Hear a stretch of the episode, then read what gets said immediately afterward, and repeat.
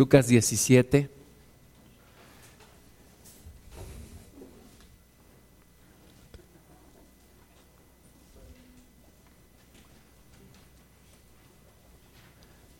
Amén. Antes de empezar a leer vamos a hacer una oración. Padre, te damos la gloria, te bendecimos. En esta hora nos disponemos a estudiar tu palabra. Pedimos, Señor, que tú nos abras nuestro entendimiento para que podamos entender, conocer y sobre todo vivir tu palabra. En el nombre de Jesús reprendemos todo espíritu de incredulidad, echamos fuera toda dureza de corazón en el nombre de Jesús y nos abrimos a ti, Señor, a lo que tú quieres de nosotros. En el nombre de Jesús. Amén.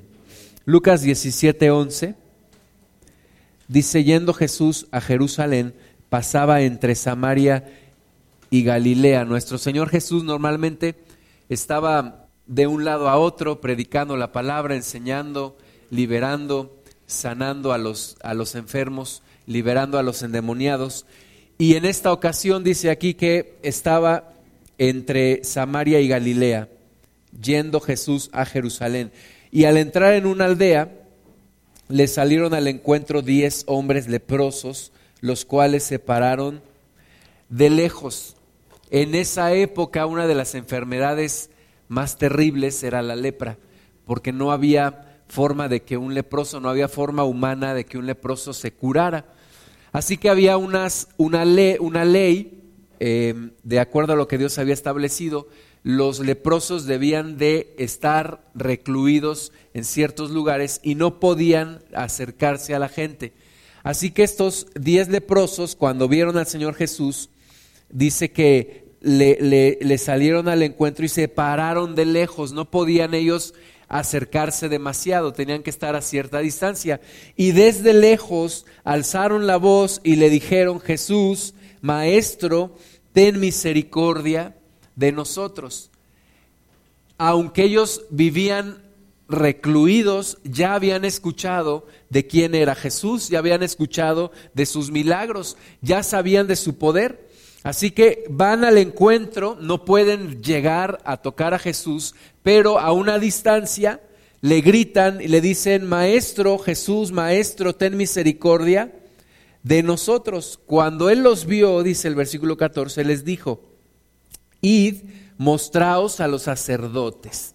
La ley decía que un, que un leproso que había sido limpiado tenía que mostrarse al sacerdote y el sacerdote tenía que examinar a esa persona y entonces decretar si ya la lepra se había quitado o no. Entonces Jesús les dice, motivando a la fe de estos hombres, vayan y muéstrense a los sacerdotes de acuerdo a la ley. Ellos todavía no estaban limpios, todavía tenían la lepra, pero Jesús les dice, vayan y muéstrense a los sacerdotes. Es decir, tratando de activar la fe de ellos y dándoles una orden específica. Y muchas veces nosotros, eh, Dios nos da la orden y, y no, no hacemos lo que Dios quiere, ¿verdad? A veces Dios actúa después de darnos la orden. En ocasiones Dios primero hace el milagro. En otras ocasiones Dios primero nos manda hacer algo y luego hace el milagro. Entonces, ellos no dijeron, Jesús, pero no estamos limpios todavía, sino que dice que aconteció que mientras iban, es decir, primero tuvieron que dar el paso de fe. Primero tuvieron que ir a los sacerdotes y mientras iban, dice aquí, fueron limpiados no fueron limpiados antes, no fueron limpiados al momento en el que Jesús les dice, vayan y muéstrense a los sacerdotes, son limpiados mientras van en el camino. Tú y yo tenemos que aprender a obedecer a Dios y en el camino, en, el, en ese camino de obediencia, vamos a recibir bendición. Pero muchas veces no queremos dar ese paso de fe. Entonces, ellos lo hicieron, versículo 15. Todos ellos eh, fueron limpiados. ¿Cuántos leprosos eran? Diez. Dice el versículo 15. Entonces, ¿cuántos? Pero el 15 dice, entonces, uno. Uno de ellos. ¿Cuántos eran? Diez, pero solamente uno de ellos. ¿Cuántos fueron limpiados? Diez. ¿Cuántos estaban leprosos? Diez. ¿Y cuántos le dieron la gloria a Dios? Uno. Dice entonces, uno de ellos, viendo que había sido sanado, volvió glorificando a Dios a gran voz. Solamente uno. ¿Cuánto es uno entre diez? Punto diez. Es decir, el diez por ciento. Solamente el diez por ciento de estos diez leprosos le dieron la gloria a Dios. Y si lo aplicamos a nuestra vida, yo creo que solamente le damos gracias a Dios por el 10% de todo lo que Él hace por nosotros, y a veces hasta menos. No nos acordamos de todo lo que Él nos da, no nos acordamos de todo lo que Él hace por nosotros. A veces nada más nos levantamos, decimos gracias Dios por todo. Y eso cuando bien nos va. A veces le decimos, Señor, ayúdame. Pero somos mal agradecidos. Somos ingratos con Dios. Somos ingratos con los hombres también muchas veces, pero somos ingratos con Dios. De los diez, uno de ellos, viendo que había sido sanado, volvió glorificando a Dios a gran voz. Te lo puedes imaginar Llegó al, al sacerdote, el sacerdote lo observa, les dice, están sanos, pueden reincorporarse al resto de la población, ya no tienen que vivir recluidos, son sanos. Y uno de ellos regresa corriendo, yo me lo imagino, corriendo, glorificando a Dios. Decía, gloria a Dios, gloria a Dios, soy sano, soy sano, ya no soy leproso. Y viene delante del Señor Jesús, versículo 16, y se postró rostro en tierra, rostro en tierra, a sus pies, dándole gracias. Y este era samaritano. ¿Cuántos leprosos eran? Diez. ¿Cuántos vinieron a darle la gloria a Jesús? Uno. Solo uno. Somos una humanidad mal agradecida. Los otros nueve, ¿a dónde se fueron? Pues uno ha de haber dicho, yo voy a ver a mi mamacita santa que ya tiene mucho que no la veo. Le voy a decir que ya soy sano. Otro dijo, pues yo voy a ir al partido del Cruz Azul porque tantos años que me lo he perdido y me voy. Otro dijo, pues yo voy a la barbacoa porque tengo mucha hambre. ¿Verdad? Yo no sé a dónde se fueron los nueve, pero solo uno. Uno regresó con Jesús dice que venía glorificando a gran voz, o sea, venía gritando, venía feliz. Tú imagínate, una persona condenada a morir por lepra. La carne se les caía, el olor a, la carne podrida y el aislamiento de todos. No podían ver a sus seres queridos. Les aventaban la comida para que pudieran comer algo. Y este hombre dice, yo yo no tengo por qué callarme. Se, glorificaba a Dios a gran voz, vino a los, a los pies de Jesús, se postró en la tierra y le dijo, gracias, gracias maestro. A veces somos muy insistentes en nuestra oración, pero muy ausentes en nuestra acción de gracias. Decirle al Señor Jesús, gracias Gracias Señor. Gracias por lo que has hecho en mi vida. Gracias por lo que me has dado. A lo mejor ahorita tú dices, bueno, a mí Dios no me ha dado mucho. Gracias por la vida que Dios te da. Gracias por la oportunidad de un nuevo día. Muchos no despiertan, muchos ya no despertaron este, este día. Muchos ya no terminaron este año. Tú y yo estamos aquí y tenemos que ser agradecidos. Tenemos que contar nuestras bendiciones. Tenemos que hacer el ejercicio. Cuenta tus bendiciones. No le digas a Dios, te doy gracias por todo. No, cuenta tus bendiciones. Tengo salud, tengo mi esposa, tengo a mi hijo, tengo a mi hija, tengo un lugar donde vivir, tengo trabajo, hoy comí. Muchos Hoy no saben si van a comer, yo voy a comer seguramente el día de hoy. Tengo un lugar donde vivir, tengo un techo donde cobijarme. Cuenta tus bendiciones y dale la gloria a Dios. Versículo 17, respondiendo Jesús dijo, ¿no son diez los que fueron limpiados? ¿Y los nueve dónde están? ¿Verdad? El Señor Jesús también sabe hacer cuentas, ¿verdad? Eran, yo vi diez, dice, Oye, no eran diez, le dice a Pedro, oye Pedro, ¿no viste tú diez leprosos? Y solamente uno regresó y dijo, ¿y los otros nueve dónde están? No hubo quien volviese y diese gloria a Dios, sino este extranjero. Y le dijo, levántate, vete, tu fe te ha salvado. Los otros nueve fueron sanos, pero no fueron salvos. Solo este recibió también salvación. Jesús le dice, vete, tu fe te ha salvado. Y el agradecimiento al Señor Jesús completa el ciclo de bendición en nuestras vidas. Completa un ciclo de bendición en donde no solamente somos sanos, sino también nuestra fe se fortalece y somos salvos por todo lo que Él hace en nosotros. Entonces, acuérdate de cada diez bendiciones que recibes, seguramente solamente das gracias por una. Acuérdate de las otras nueve bendiciones y sé agradecido o sé agradecida. Lucas 7, 36.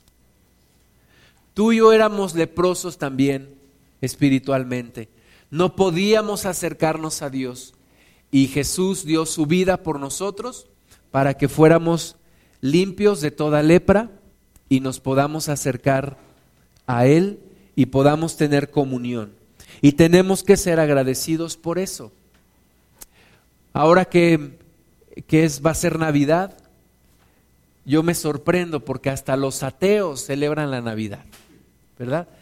O sea, ya no saben qué están celebrando. Y muchos creen que la Navidad es el, el, el viejo panzón de Santa Claus otros creen que son los regalos, otros creen que es el brindis de fin de año. Pero tenemos que acordarnos, si, si vamos a de alguna manera celebrar la Navidad, tenemos que acordarnos, Jesús nació, Dios se hizo hombre y, tenemos que agradecerlo, no nada más el 24 de, de diciembre, todos los días, todos los días. Dios se hizo carne, Jesús nació, Jesús vino por mí, Jesús dio su vida por mí. Todos los días se lo tenemos que agradecer. Tenemos que darle la gloria. Lucas 7, 36. Hay cosas que se nos hacen, se nos hacen comunes, se nos hace normal, se nos hace que es una obligación, ¿verdad? Los, los hijos a veces se, se enojan cuando llegan a casa ¿Y qué hiciste de comer, mamá? Ay, otra vez eso. Ay, ya sabes que no me gusta. Y se les olvida que tienen que ser agradecidos porque tienen algo que comer. Así nosotros nos quejamos, ay, otra vez está nublado Dios. Ay, otra vez hace frío. Ay, otra vez pan con lo mismo. Otra vez el mismo carro. Otra vez la misma ropa. Y se nos olvida que lo que tenemos es porque Dios ha tenido misericordia de nosotros y nos lo da. Y no somos agradecidos, somos molones con el Señor, somos molestos, somos incómodos con Dios y no somos agradecidos. Lucas 7:36 dice, uno de los fariseos rogó a Jesús que comiese con él. Era un fariseo le pide al Señor Jesús que coma con él. ¿Para qué le habrá pedido que comiera con él? A lo mejor este fariseo veía que, Jesús tenía mucha popularidad entre la gente y a lo mejor dijo, yo quiero también ser popular, voy a invitar a Jesús a mi casa y que todos lo vean. Yo no sé qué intenciones tenía. Dice, y habiendo entrado en casa del fariseo, se sentó a la mesa. No, no dice que, que, tuvo un lugar especial, simplemente Jesús entró y se sentó a la mesa. Versículo 37. Entonces, una mujer de la ciudad, que era pecadora, al saber que Jesús estaba a la mesa en casa del fariseo, trajo un frasco de alabastro con perfume. Fíjate, una mujer que era pecadora. Y si la Biblia dice que era pecadora, es porque la mujer era pecadora. Una mujer no nos dice de qué pecado, pero era una mujer pecadora. Y seguramente por lo que vamos a leer ahorita, todos lo sabían. Todos sabían que la mujer era pecadora. Pero esta mujer supo que Jesús estaba en casa de Simón el fariseo y entró, ¿verdad? Yo creo que ni pidió permiso. Entró porque a lo mejor si hubiera pedido permiso no la hubieran dejado entrar. Esta mujer entró y trajo un frasco de alabastro con perfume. Estos frascos de alabastro con perfume eran, eran carísimos, carísimos. La gente tenía que trabajar tal vez un año y ahorrar todo su dinero para poder comprar un frasco de este perfume. Pero esta mujer llegó con Jesús, versículo 38, y estando detrás de él, a sus pies llorando, comenzó a regar con lágrimas sus pies y los enjugaba con sus cabellos y besaba sus pies y los ungía con perfume. Era todo el perfume del frasco de alabastro lo iba derramando sobre los pies de Jesús. Y todos estaban escandalizados por esta situación. Primero, la mujer era pecadora. Segundo, era mujer. O sea, las mujeres eran mal vistas haciendo este tipo de cosas. Tercero, ¿quién le dio permiso de entrar a esa casa y por qué estaba a los pies del maestro? Si además el fariseo Simón lo había invitado a comer para platicar con él.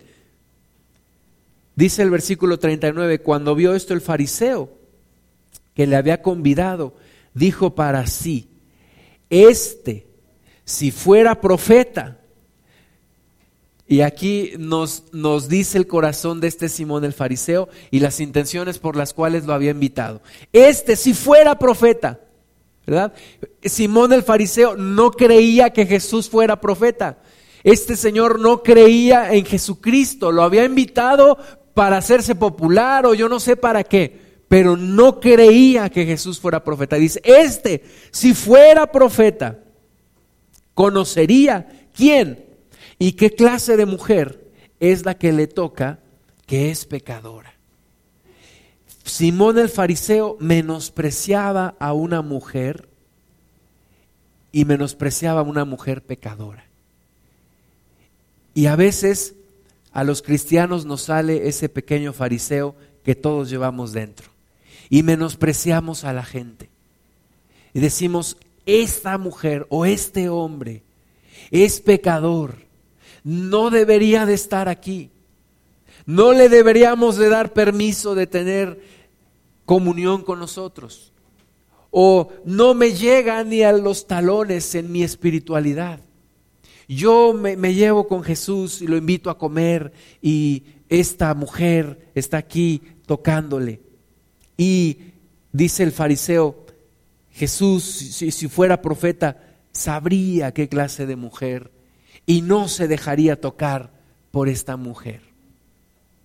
¿Cómo nos hacemos odiosos muchas veces las personas delante de Dios? Nos hacemos arrogantes. ¿Cómo crees que yo me voy a hincar en este piso maltrapeado? Mis pantalones se van a ensuciar. ¿Cómo crees que voy a ser el oso de levantar las manos en medio de la alabanza? ¿O que voy a levantar mi voz? Solo que el América le hubiera ganado al Real Madrid, hubiera gritado. Pero ¿cómo crees que voy a levantar mi voz? ¿Cómo crees que voy a hacer el ridículo de danzar delante de Dios? ¿Verdad? ¿Por qué, por qué no ¿por qué no le damos la gloria a Dios como Él se lo merece? ¿Por qué tenemos todavía cosas en nuestra cabecita que nos quitan de, de ser como niños delante de Dios. Jesús dijo que el que no fuera como un niño no recibiría el reino de Dios, no entraría en el reino de Dios. El que no reciba el reino de Dios como un niño no puede entrar. Esta mujer no le importó nada. Esta mujer simplemente vino por detrás. Acuérdate que en ese entonces no eran sillas como estas. La gente se medio recostaba en las mesas chaparritas para, para comer. Y seguramente Jesús tenía sus pies hacia atrás, medio recostado. Y esta mujer llega por detrás y se pega sus pies y está llorando y está derramando sus lágrimas y está a la vez sacando el perfume, echándolo en los pies de Jesús y con sus cabellos dice que enjugaba los pies del maestro. Y no le importó quién estuviera ahí. Pudiera haber estado el rey Herodes, el que fuera, Pilato, el que fuera. Ella estaba delante de Jesucristo. Eso se llama agradecimiento. Eso se llama ser agradecido. Eso se llama tener un corazón agradecido con Jesús. Y entonces mientras Simón se escandalizaba, Versículo 40, Jesús se dio cuenta y respondió Jesús y le dijo, Simón, una cosa tengo que decirte. Y él le dijo, di maestro, hipócrita, hipócrita, ni siquiera creía que fuera profeta y le dice, di maestro, así, así somos muchas veces nosotros. Yo le hubiera dicho hipócrita pero pues, bueno, por algo no estaba yo ahí. Pero él le dice, di maestro, un acreedor tenía dos deudores. El uno le debía 500 denarios y el otro 50. Y no teniendo ellos con qué pagar, perdonó a ambos. Di pues cuál de ellos le amará más. ¿verdad? A uno le, a uno le perdonó 500 y al otro le perdonó 50. ¿Quién amará más al Señor que perdonó a ambos? Respondiendo, Simón dijo, pienso que aquel a quien perdonó más. Y él le dijo, rectamente has juzgado. Y Simón dijo, ah, ya ves, yo soy bien sabio. Yo todas me las sé. Pregúntame otra cosa, maestro. ¿Verdad? Y vuelto eh, a la mujer, dijo Simón, ¿ves esta mujer? Y Simón ha de haber dicho, pues claro. Y, y yo creo que tú no la conoces, yo la conozco, yo sé quién es esa mujer. Dijo, Simón, ¿ves esta mujer? Entré a tu casa y no me diste agua para mis pies. Mas esta ha regado mis pies con lágrimas. Era una afrenta el que llegaras a una casa y no te ofrecieran agua o alguien te lavara los pies. A Jesús no le lavaron los pies cuando entró. Y dice, esta mujer ha regado mis pies con lágrimas y los ha enjugado con sus cabellos. No me diste beso, mas esta, desde que entré, no ha cesado de besar mis pies. No ungiste mi cabeza con aceite mas esta ha ungido con perfume mis pies. Jesús sí se fija en nuestros corazones y en nuestras actitudes. Jesús sí está esperando una gratitud expresa. No como muchos cristianos dicen, ay, pues Dios sabe mi corazón. No necesito hacer el ridículo. No necesito postrarme, no necesito levantar las manos, no necesito cantar. Hay que cantar re feo los hermanos. Yo mejor no hago el ridículo. No. Jesús sí está esperando una actitud. No nada más, ay, lo, lo sabe mi corazón. No. Jesús sí está esperando una actitud de agradecimiento. Y tú no puedes sorprender a Jesús con, con lo que sabes o con lo que tienes, pero sí lo puedes tocar con tu agradecimiento, con tu agradecimiento. El hace como un mes yo estaba, estaba parado hasta allá, estaban poniendo la carpa aquí, aquí afuera en el jardín, y yo estaba parado hasta allá al final. Entonces llegó un niño, llegó un niño con su papá, llegó Isaí, y se, se paró allí, y yo le iba, le iba a decir, Isaí, quítate de ahí porque te van a pegar. Entonces le grito desde allá, Isaí. Y ya no me dejó decirle, me dice, pastor, pastor. Y que va, corre y corre, pastor, pastor. Yo dije, ay, este niño Dios me lo mandó para levantarme el ánimo. ¿Verdad? Viene, pastor, pastor. Y viene, y lo abrazo. Y, y ese, eso me cambió el día. Imagínate tú cuando ves a Jesús y le dices, Jesús, Jesús, Jesús, te amo, te doy gracias, Señor, lo que has hecho en mi vida, Señor, es maravilloso. Y lo abrazas y lo besas y le dices, ¿qué hace Jesús? Te abraza, te gana su corazón. Porque, porque hay muy pocas personas agradecidas con el Maestro, con Jesús. Necesitamos mostrar agradecimiento. Jesús si nota la diferencia entre las dos personas, entre Simón el fariseo y entre la mujer pecadora. Ahora, ¿cuántos sabemos que todos, que todos, que todos somos pecadores? No hay uno, no hay uno justo, dice la palabra de Dios. No hay uno justo. Entonces al final no tenemos de qué vanagloriarnos, no podemos decir, no, pues yo, yo soy santo, yo, no, yo soy igual que la mujer pecadora, nada más que me cuido de que me, no me vean, pero andamos en lo mismo. No quiero decir yo que, que tengo el pecado como una forma de vida, pero la verdad de las cosas es que no es por obras y, y por obras todos habríamos sido descalificados. Así que la diferencia está en esto. Dice el versículo 47, por lo cual te digo que sus muchos pecados le son perdonados, porque amó mucho. Mas aquel a quien se le perdona poco, poco ama. En esto está la diferencia entre una persona agradecida y otra que no lo es. La persona agradecida sabe todo lo que le fue perdonado. Y la persona no agradecida no tiene conciencia de todo lo que Dios ha hecho por ella. Por eso te digo, cuenta tus bendiciones. Reflexiona en lo que Dios ha hecho por ti. Y eso te va a hacer tener más agradecimiento, más agradecimiento con el Señor. Yo no puedo decir, ay, eh, eh, este, este hermano se drogaba. Yo no me drogaba. Entonces yo tengo menos que agradecerle a Dios que este hermano que ya no se droga, pero antes sí se drogaba. No, pues para mí tal vez no debo de andarme comparando con los demás, pero yo sé de qué Dios me perdonó. Yo lo sé. Yo no tengo que andárselo diciendo a los demás porque yo lo sé.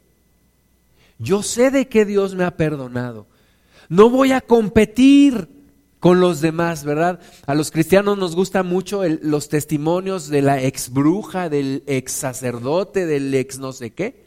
Pero la verdad es que yo tengo mi propio testimonio, por lo cual dale gracias a Dios. Y para mí eso, Dios me perdonó una montaña, una super montaña de pecados. Y yo tengo que ser agradecido con el Señor, porque Él me ha perdonado mucho. ¿Tú qué consideras que Dios te ha perdonado? No me digas, pero tú qué consideras que Dios te ha perdonado mucho o que Dios te ha perdonado poco? Tú dices, ah, pues a mí casi, casi ni me perdonó nada, yo casi soy santo, casi soy ángel. ¿Tú eso piensas? Tú dices, a, mí, a mí casi nada me ha perdonado, yo soy bueno. Mamá, soy Paquito, no hago travesuras. Yo soy bueno, no. Un día un, un hermano, estábamos comiendo juntos y me dijo, yo te tengo envidia. Digo, ¿por qué? Dice, porque tú sí tienes un testimonio, tú sí te arrepentiste, tú antes no conocías a Cristo. Me dice, ¿y yo? Pues yo soy de cuna cristiana. Oh, yo le dije, oh, tú eres santo, ¿no? Tú no tienes nada de qué arrepentirte, ¿no? La cuna era cristiana, pero tú no. Tú no eras cristiano, tú también tienes que arrepentirte. Tú también tienes muchas cosas de las cuales Dios te ha perdonado. El que, el, que mucho se le perdona, mucho ama. El que se le perdona poco, poco ama. Y hoy la iglesia cristiana en general parece que piensa que no se le ha perdonado mucho, porque no es agradecida con Jesús como debiera. Vamos al primer libro de Samuel, capítulo 1. Había una mujer que se llamaba Ana. Dice el versículo 1 del capítulo 1 del primer libro de Samuel, hubo un varón de Remataim de Sofim del monte de Efraín que se llamaba Elcana, hijo de Jeroam, hijo de Eliú, hijo de Tohu, hijo de Suf, Efrateo. Y tenía él dos mujeres. El nombre de una era Ana y el de la otra Penina. Y Penina tenía hijos, mas Ana no los tenía. Una mujer, Ana, esposa de un señor llamado Elcana, que tenía dos mujeres. Alguien ya está pensando, ¿ya ves como si es bíblico tener dos mujeres? No. En el Nuevo Testamento lo dice claramente, cada mujer tenga su varón y cada varón tenga su mujer. No se vale dobletear. Si no puedes con una, ¿para qué quieres otra? Pero bueno, en el Antiguo Testamento todavía se veían casos de estos. Este señor tenía dos mujeres y Ana no podía tener hijos. Era y es hasta el día de hoy una situación muy difícil cuando una mujer casada no puede tener hijos.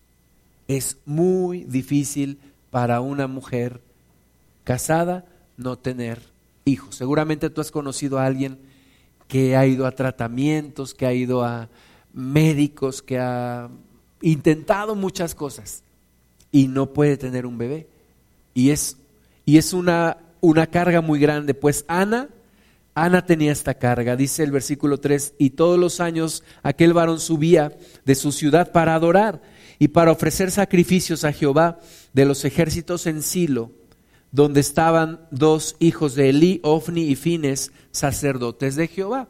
Acuérdate que para este entonces el arca del pacto no estaba en Jerusalén, pero dice aquí que había un santuario en Silo y ahí estaba el sacerdote Elí con sus dos hijos. Versículo 4, y cuando llegaba el día en que el Cana ofrecía sacrificio, daba a Penina, su mujer, a todos sus hijos y a todas sus hijas, a cada uno su parte. Pero a Ana daba una parte escogida, porque amaba a Ana, aunque Jehová no le había concedido tener hijos. Y su rival la irritaba, enojándola y entristeciéndola, porque Jehová no le había concedido tener hijos. ¿Tú te imaginas a la, a la otra mujer, Penina, irritando a Ana? Lero, lero, mira, mira, yo tengo hijos, tú no tienes. Mira, a mí me dan más que a ti para el sacrificio. Y Ana, pues más le dolía en su corazón. Versículo 7, así hacía cada año. Cuando subía a la casa de Jehová, la irritaba así, por lo cual Ana lloraba y no comía. Era un dolor muy fuerte. Y el Cana, su marido, le dijo, Ana, ¿por qué lloras? ¿Por qué no comes? ¿Y por qué está afligido tu corazón? ¿no te soy yo mejor que diez hijos? O sea, este es como el, eh, como el que dice, mi esposa se sacó la lotería. No me digas por qué, porque se casó conmigo. ¿Verdad? Este dice, ¿no te soy yo mejor que diez hijos? Y Ana le decía, ¿cómo te explico, mi estimado el Cana? Versículo 9, y se levantó Ana después que hubo comido y bebido en Silo, y mientras el sacerdote Elí estaba sentado en una silla junto a un pilar del templo de Jehová, ella con amargura de alma oró a Jehová y lloró abundantemente. Yo te quiero pedir que recuerdes algunos de los momentos más difíciles de tu vida, en donde estuviste orando a Dios, en donde parecía que era interminable lo que estabas viviendo, donde parecía que, que quién sabe cuándo iba a terminar o si iba a terminar, y tú orabas a Dios y llorabas amargamente y abundantemente, y, y tú decías, ¿cuándo va a pasar todo esto? ¿De qué manera voy a terminar? ¿Cómo voy a salir? ¿Me escuchará Dios? Ya, ya sea cuando orabas al Señor por, por tu matrimonio, ya sea cuando orabas a Dios para tener un hijo, cuando orabas a Dios para tener un trabajo, para terminar una carrera, para no sé para qué.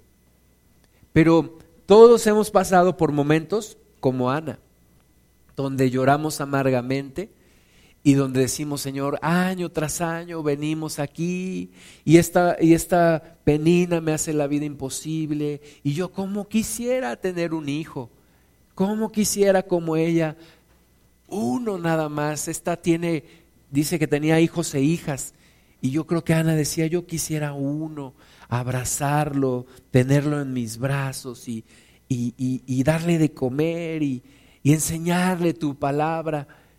Y esta mujer año tras año venía y dice que esta vez lloró amargamente, lloró abundantemente. Pero entonces hizo algo, versículo 11, e hizo voto diciendo, Jehová de los ejércitos, si te dignares mirar la aflicción de tu sierva y te acordares de mí y no te olvidares de tu sierva, sino que dieres a tu sierva un hijo varón, yo lo dedicaré a Jehová todos los días de su vida y no pasará navaja sobre su cabeza. Mientras ella oraba largamente delante de Jehová, Elí estaba observando la boca de ella. Pero Ana hablaba en su corazón y solamente se movían sus labios y su voz no se oía y Elí la tuvo por ebria. Entonces le dijo Elí, ¿hasta cuándo estarás ebria? Digiere tu vino. Y Ana le respondió diciendo, no, Señor mío, yo soy una mujer atribulada de espíritu, no he bebido vino ni sidra, sino que he derramado mi alma delante de Jehová. No tengas a tu sierva por una mujer impía, porque por la magnitud de mis congojas y de mi aflicción he hablado hasta ahora. Elí respondió y dijo, ve en paz y el Dios de Israel te otorgue la petición que le has hecho. Fíjate, esta mujer hace un pacto con Dios y le dice, si tú me das un hijo, yo lo voy a dedicar a ti, va a ser nazario. Por eso dice, no pasará navaja sobre su cabeza. Es decir, no beberán tampoco vino ni sidra, yo lo voy a entregar a tu servicio. Hace un pacto con Dios. Y yo te pregunto, ¿para qué quieres salud? Cuando yo usé años, eh, usé años, usé desde hace años, perdón, desde que yo iba en quinto año de primaria, hasta hace 14 eh, años. Usé lentes. ¿Tú sabes lo que es usar lentes? Ahora, mis lentes no eran, no eran como lentes como muchos que se los ponen nada más para verse bien, no. Si yo me quitaba los lentes, yo no podía, yo no podía, yo no podía vivir. Yo veía a las personas iguales, ¿verdad? No, no distinguía. No podía ir a la escuela, no podía leer en el pizarrón eh, no podía jugar. Yo jugaba básquetbol y cuando, cuando iba a jugar básquetbol en, en el gimnasio, porque nos gustaba cuando nos daban partido en el gimnasio y, era de noche, no podía jugar bien, porque sin lentes no, no dimensionaba muchas veces las distancias. Entonces, me dijeron, yo tenía un amigo que ya partió, ya murió, cuando mi amigo tenía, íbamos en la secundaria, me dijo, yo te pago la cirugía en Guadalajara para que te operen los ojos. Él se operó y dejó de usar lentes. Y él me dijo, yo te pago la cirugía. Y pues obviamente yo no acepté. Y entonces siguió pasando el tiempo y hace 14 años, yo tenía 31 años, Dios me da la oportunidad de operarme los ojos. Y entonces me, opero y me dice el, oftalmólogo, era, era en diciembre, y me dice, ¿te puedes ir a la playa?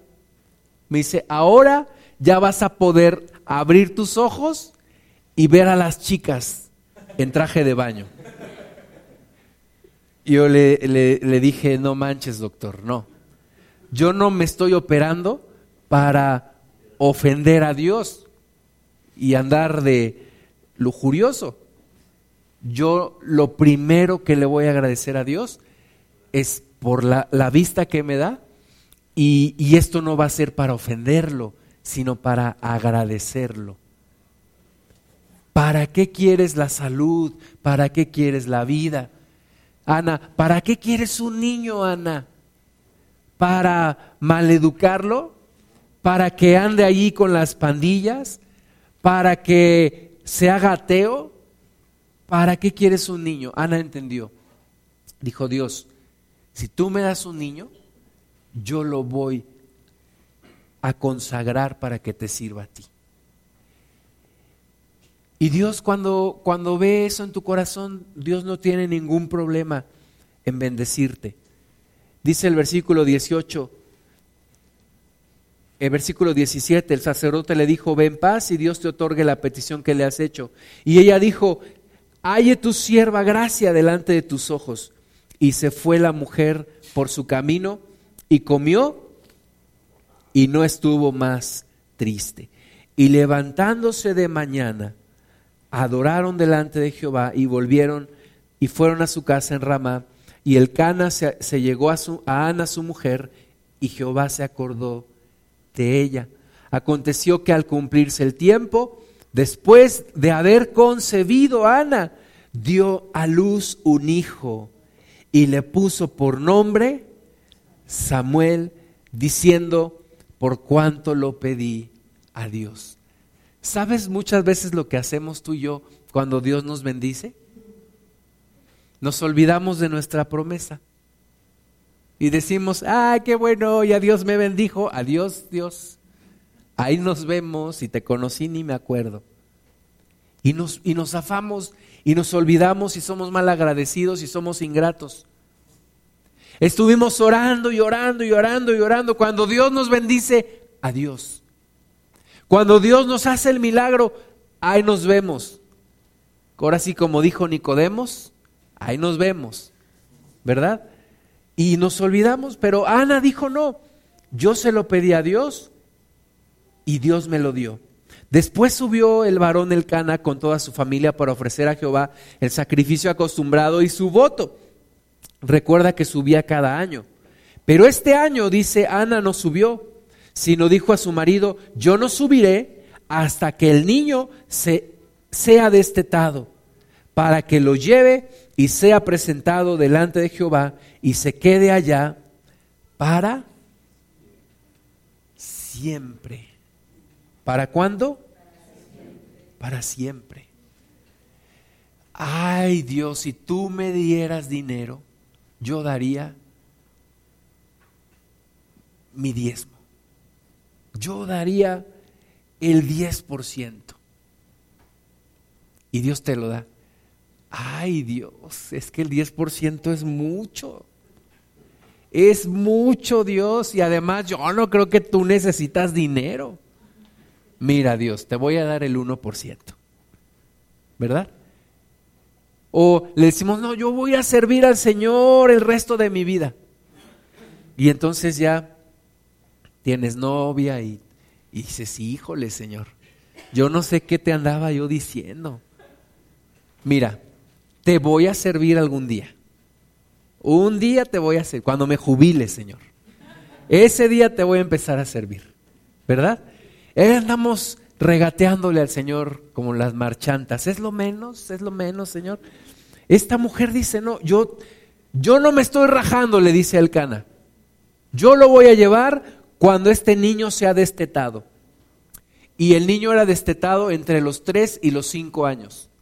Y la mujer dice, cuando este niño sea destetado, yo lo voy a llevar y yo lo voy a presentar y yo lo voy a dejar allá con el sacerdote. Versículo 24, versículo 23, y el cana su marido le respondió, haz lo que bien te parezca, quédate hasta que lo destetes, solamente que cumpla Jehová su palabra. Este el cana era medio atarantado. Dios ya había cumplido su palabra, no se había dado cuenta, pero bueno. Y se quedó la mujer y crió a su hijo hasta que lo destetó. Después que lo hubo destetado, lo llevó consigo con tres becerros, un efa de harina y una vasija de vino y lo trajo a la casa de Jehová en Silo y el niño era pequeño. Y matando el becerro, trajeron al, el, el niño a Elí y ella dijo, oh Señor mío, vive tu alma, Señor mío. Yo soy aquella mujer que estuvo aquí junto a ti orando a Jehová. Por este niño oraba y Jehová me dio lo que le pedí. Yo pues lo dedico también a Jehová. Todos los días que viva será de Jehová y adoró allí a Jehová. ¿Qué dice la palabra de Dios? Que Dios ama al dador. Alegre. Esta Ana no llegó y dijo, ah, está el escuincle. Sí, pues ya que lo voy a tener que dejar. O no empezó a llorar, ay, mi hijo, ay, mi hijo. No, Llegó con todo el gozo le dijo, ¿te acuerdas de mí, Eli? ¿Te acuerdas que me dijiste que estaba yo borracha? Pues no estaba borracha, estábamos orando a Dios. ¿Te acuerdas que le pedí un niño? Aquí está, yo se lo ofrecí al Señor. Aquí está, traigo becerros también para ofrecer sacrificio. Traigo harina y vino para ofrecer sacrificio. Y aquí está este niño para que todos los días de su vida sirva a Jehová. Amén. Esa es la actitud que Dios espera de nosotros. Y todavía dice el capítulo 2 que cantó al Señor. Ana oró y dijo, mi corazón se regocija en Jehová, mi poder se exalta en Jehová, mi boca se ensanchó sobre mis adversarios por cuanto me alegré en tu salvación. No hay santo como nuestro Dios, no hay santo. Y se puso a danzar y se puso a alabar a Dios. ¿Y qué estaba haciendo? Dejando a su niño. Tú dices, esta mujer, ¿qué le pasa, no? Estaba mostrando gratitud a Dios. Tenía solamente un niño y lo estaba dejando allí para servir al Señor. Y Samuel fue el último de los jueces y el primero de los profetas de Israel. Y se fue de ahí, pero se fue feliz la mujer. No tenía otro niño, tenía ese. Y año tras año le llevaba una, una túnica. Cada año, dice el versículo 19, le llevaba una túnica. Y el versículo 21 dice que Dios visitó a Ana y concibió y dio a luz tres hijos y dos hijas. ¿Por qué? Porque era una mujer agradecida que cumplió con sus promesas delante de Dios. ¿Cuántas veces tú y yo cortamos la bendición de Dios y no nos puede bendecir más porque somos ingratos? No nos puede bendecir más, no nos puede dar más Dios porque somos malagradecidos. Porque no respondemos a Dios como Él, como Él espera. No lo hacemos. Hasta que cuando Dios nos da el milagro, nos olvidamos de Él y no somos agradecidos. El Salmo 100, Salmo 100, nos muestra la actitud que debemos de tener para con nuestro Dios. Tú limitas a Dios en tu vida cuando eres malagradecido. Ana fue agradecida, cumplió, llevó a su niño y Dios le dio más. Tres varones y dos mujeres. Dios nos da más cuando somos agradecidos con Él. El Salmo 100 dice en el versículo 4, entrad por sus puertas con una carota. No, ¿verdad? Entrad por sus puertas con queja tras queja. No, ¿verdad? Entrad por sus puertas con acción de gracias. Acción de gracias. Tenemos que entrar a la presencia de Dios con acción de gracias. ¿Por qué? Porque es mucho lo que Él nos ha dado. Es muchísimo lo que Él nos ha dado. Hay gente que siempre se concentra en lo que no tiene. Es que no tengo esto, no tengo el otro. Como preguntaban a una persona, ¿y cómo está tu esposa? Y decía, pues comparada con quién. ¿Verdad? Hay gente que siempre está comparando. Es que a él le das, a mí no me das, a ella le das, a mí no, yo no tengo esto, me ha ido como en feria, no sé qué, y, y te enfocas en lo, en lo que no tienes. La palabra de Dios dice, entrad por sus puertas con acción de gracias. ¿Qué tienes hoy tú que agradecerle a Dios? Cuenta tus bendiciones, una tras otra, una tras otra. Gracias Señor esta semana, este día, el día de hoy, el día de ayer, Señor, este año, Señor, todo lo que has hecho en mi vida. Entrad por sus puertas con acción de gracias, por sus atrios con alabanza. Alabadle, bendecid su nombre. ¿Tú sabes que el diablo no alaba a Dios? El diablo no alaba a Dios. ¿Qué hace el diablo cuando, cuando tú y yo estamos alabando a Dios? Se tapa los oídos, se cruza de brazos, pone su carota. Y me sorprende que algunos cristianos hacen lo mismo. Cruzan sus brazos, están de carota. Que ahora va a acabar esto. Está muy ruidoso. Ridículos. Yo no sé lo que piensen. Pero, ¿qué dice la palabra? Entra por sus puertas con acción de gracias y por sus atrios con alabanza. Porque Jehová es bueno para siempre su misericordia y su verdad por todas las generaciones.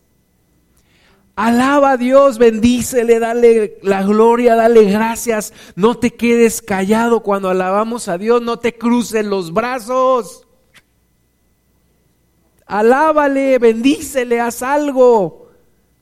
Haz algo para bendecir al Señor. Levanta tus manos, brinca, canta, bendícele.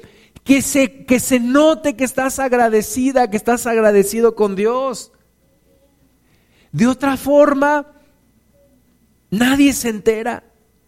Nadie se entera que estás agradecido o que estás agradecida. Nadie se entera que amas a Dios, que le alabas, que le bendices. Ya no estás en misa de ocho, donde nada más cruzabas los brazos y no cantabas.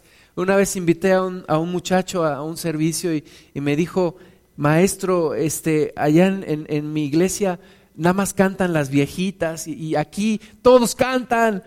Y eso, eso, me asombró mucho. Allá nada más los del coro y aquí todos cantan. Y tenemos que alabar a Dios. Dice el versículo 1, cantad alegres a Dios, habitantes de toda la tierra. Cántale a Dios. No importa que, que no seas entonada, entonado, no importa, Dios no se va a enojar porque no cantes bien. Canta al Señor, dice el versículo 2, servid a Jehová con alegría, venid ante su presencia con regocijo. Dale gloria al Señor, dale la honra, bendice su nombre y publica todo lo que Él ha hecho. Reconoced, dice el versículo 3, que Jehová es Dios ¿Cómo puede uno reconocer que Jehová es Dios? Cuando le alabo, cuando levanto mis manos, cuando le canto, cuando le doy la gloria, cuando le digo gloria a Dios y grito aleluya y todo. Ahí reconozco que Jehová es Dios y Él nos hizo y no nosotros a nosotros mismos. Pueblo suyo somos y ovejas de su prado. Hermanas y hermanos, seamos agradecidos con Dios. Con nuestra actitud, platiquémosle a todo mundo lo que Dios ha hecho en nuestra vida. Digámosle a todos lo que Dios ha hecho con nosotros. Cuando nos juntamos, alabemos a Dios, cantemos, levantemos las manos. Ya hemos hablado de la alabanza en donde no nos quedamos pasivos, sino tenemos que ser activos todos estar alabando al Señor, bendiciendo su nombre. Amén. Colosenses 3:15 dice, sed agradecidos, sed agradecidos. Y Filipenses 4:6 dice que nuestras oraciones sean conocidas con acciones de gracias. Seamos agradecidos con el Señor en nuestras oraciones, en nuestra forma de vivir, en todo lo que somos, seamos agradecidos con Dios. Amén. Señor amado, gracias. Tú has sido bueno en gran manera con nosotros. Señor, no hay forma en que pagarte todo lo que has hecho con nosotros. Queremos darte la gloria, queremos darte la honra, porque tú has sido bueno, tú has sido fiel con nosotros. Y bendecimos tu santo nombre. Que no nos quedemos callados, Señor, sino que te demos la gloria siempre, siempre, con acciones de gracias y con alabanza. En el nombre de Jesús. Amén. Amén. Bueno, yo voy a pedir tres testimonios breves tres personas que pasen aquí al frente y nos compartan su testimonio de manera